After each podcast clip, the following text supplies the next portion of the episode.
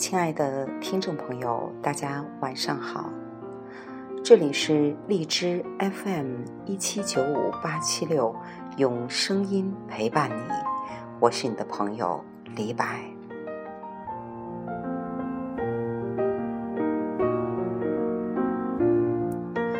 今天想和大家分享的是前段时间和我沟通的听友的困惑，关于一个老话题。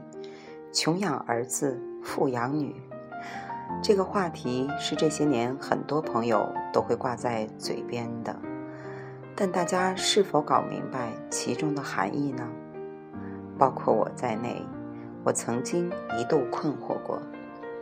那么这两年，我也咨询了一些专家，也和朋友们进行探讨。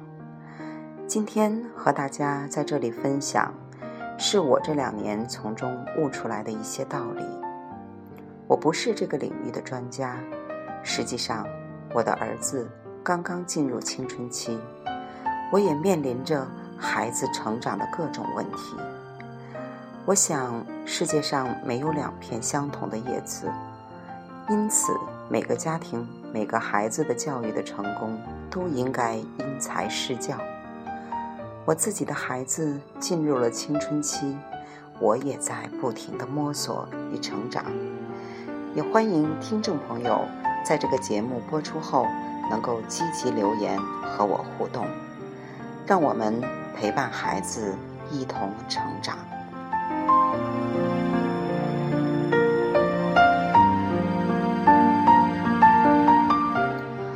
目前的社会普遍现状是。很多父母因为忙于事业，对孩子缺少关注，因此内心多有亏欠，就想从物质上去满足他。但是别忘了，有一句老话叫“惯子如杀子”，这一点上是不分男孩还是女孩的。中国的哲学是顺其自然。我觉得，如果家庭条件允许，可以给孩子相对好的生活条件，但要把握好度，过犹不及。因此，我个人认为，关于穷养儿子、富养女儿，本身就是一个容易让人片面理解的结论。那今天我想分享的是如何从这种误读中走出来。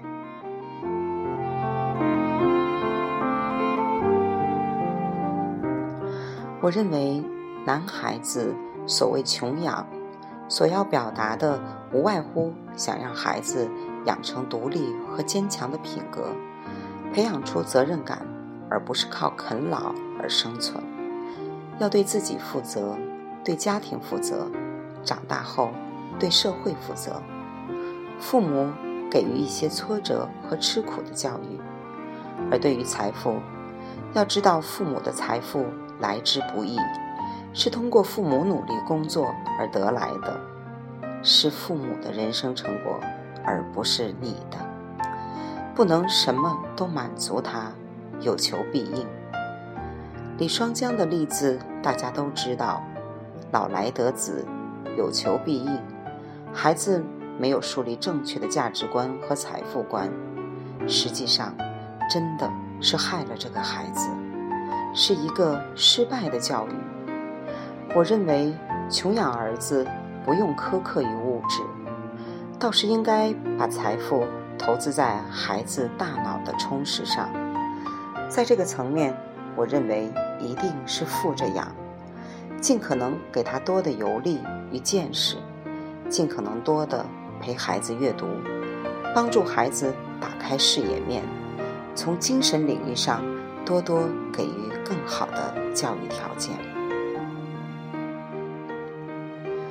大家都知道高晓松是一个音乐人，但在这两年的《晓松奇谈》，让很多人知道高晓松原来不止如此，而是一个博学多才的清华才子。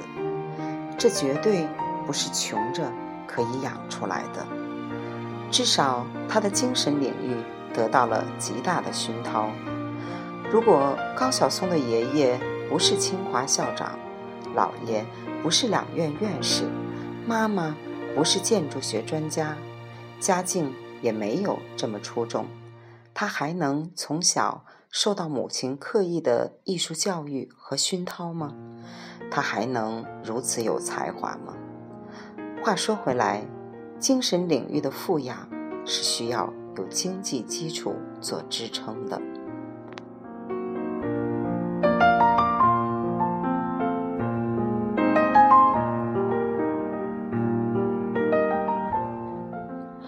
那么，对于女孩子富养的理解，也要把握度，讲的更多是素质和德行的教育。过多的给予孩子，孩子不会珍惜。也有一句老话：“穷山恶水出刁民。”太过贫穷，看重金钱，会小气，会刁蛮。而女人是不能小气，不能斤斤计较的，要厚重，要大气。要自尊、自爱、自强。父母可以多一些的物质培养，在他的多才多艺与品行气质的教养，和男孩子一样，都需要在见识上下功夫。一个没有见识、没有修养的女孩子，将来会因为别人的金钱的诱惑而迷失自己。那么，不是每个家庭都有能力。像刚才所讲的那样培养女儿，那么比上述更重要的，也是最重要的一点，是父母对她的爱和关注。当然，这里的爱不是溺爱，溺爱出来的女孩子霸道跋扈。试想，霸道的女孩子会有幸福的家庭吗？这里需要父母。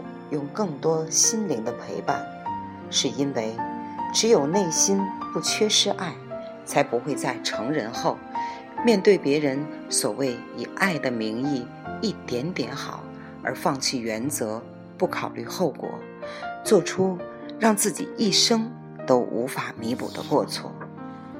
这一点上，是不是也是富着养呢？富是感情的富足。而不是金钱的富足。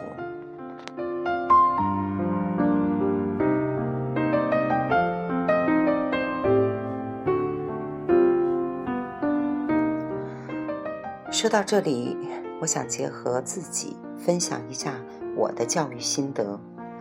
这些年，朋友都会问我：“你工作那么忙，飞来飞去，还要照顾家庭，还要阅读，还要写作，又要听课。”不用这么拼吧。如果我和大家说，儿子的成长激励了我，你们相信吗？我的儿子马上十四岁，他是一个非常有个性的孩子。他学习成绩一般，但不是他不够聪明，而是他没有意识到学习的重要性。我能逼他吗？尤其。到了青春期，我明显感受到他在用一种特别的方式和我对话。他再也不像小时候，你说什么他都会听。而孩子的爸爸则对我说：“你认为孩子到了十二三岁还依赖你，什么都听你的，没有主见，是一件好事吗？”该怎么办？他是有主见了。但他仍然是个孩子，而这个阶段正是价值观塑造的关键阶段。放任不管，那是放弃了作为父母的责任。但说教已经无济于事，因此，孩子倒逼我的成长，言传不行，我就只能身教了。我要做给孩子看，让他看到我和他的父亲。是如何努力工作的？看到我们喜欢阅读和探讨说不完的话题，而每一次他都积极的提问。但其实我们每次探讨都是有目的的。我们只能在不刻意间为孩子播种一个又一个的种子。我们要让孩子感受到，父母除了工作以外，生活是丰富多彩的。我们有阅读的时间，有娱乐的时间，有学习的时间，有和朋友相处的时间，让他看到我们把生活安排的井井有条，把时间安排的充分合理。我在想，如果有一天儿子真的大了，说什么你都不懂，跟不上这个时代，那父母和孩子就真的只剩下亲情了。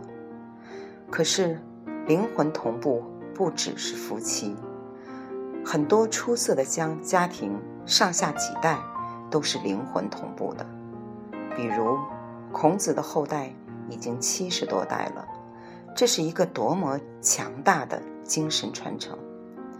因此，作为母亲，我的内心是不能干涸的，自己必须强大和丰富。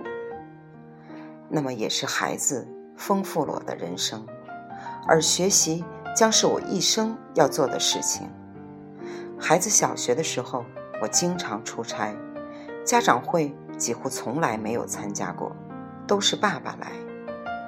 六年的小学，很多家长都没见过他的妈妈是什么样子。而当他步入中学，我猛地警醒，因为我开始投入精力和爱，是为了纠正因为以往没有关注的地方，这样还可以弥补幼年时期陪伴的不足。对我来讲，是十七八年。而对于我的儿子来讲，则是一生，因为十八年是一个建筑的根基，只有根基扎实，才能盖起来更高的建筑。这么说来，是不是无论男孩和女孩都要富养了呢？当然，这个富养是内心的富足。很多时候，我们都曾本末倒置。孩子的人生是不可逆的过程，过去了就无法弥补。如果您以往关注不够，那么从现在开始，因为如不在内心做好陪伴，可能造成的是孩子一生中的性格和为人的缺陷。现在我们真的是省心了，未来呢？一个不成器的孩子。足以让我们晚景凄凉，而再多的财富，都将无法弥补这种凄凉。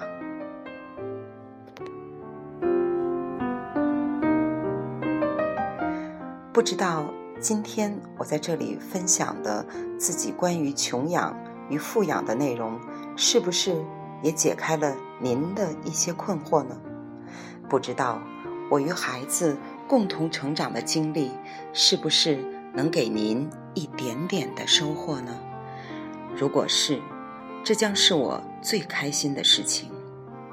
我是李柏，用声音陪伴孩子成长。今天就分享到这里，谢谢大家，晚安。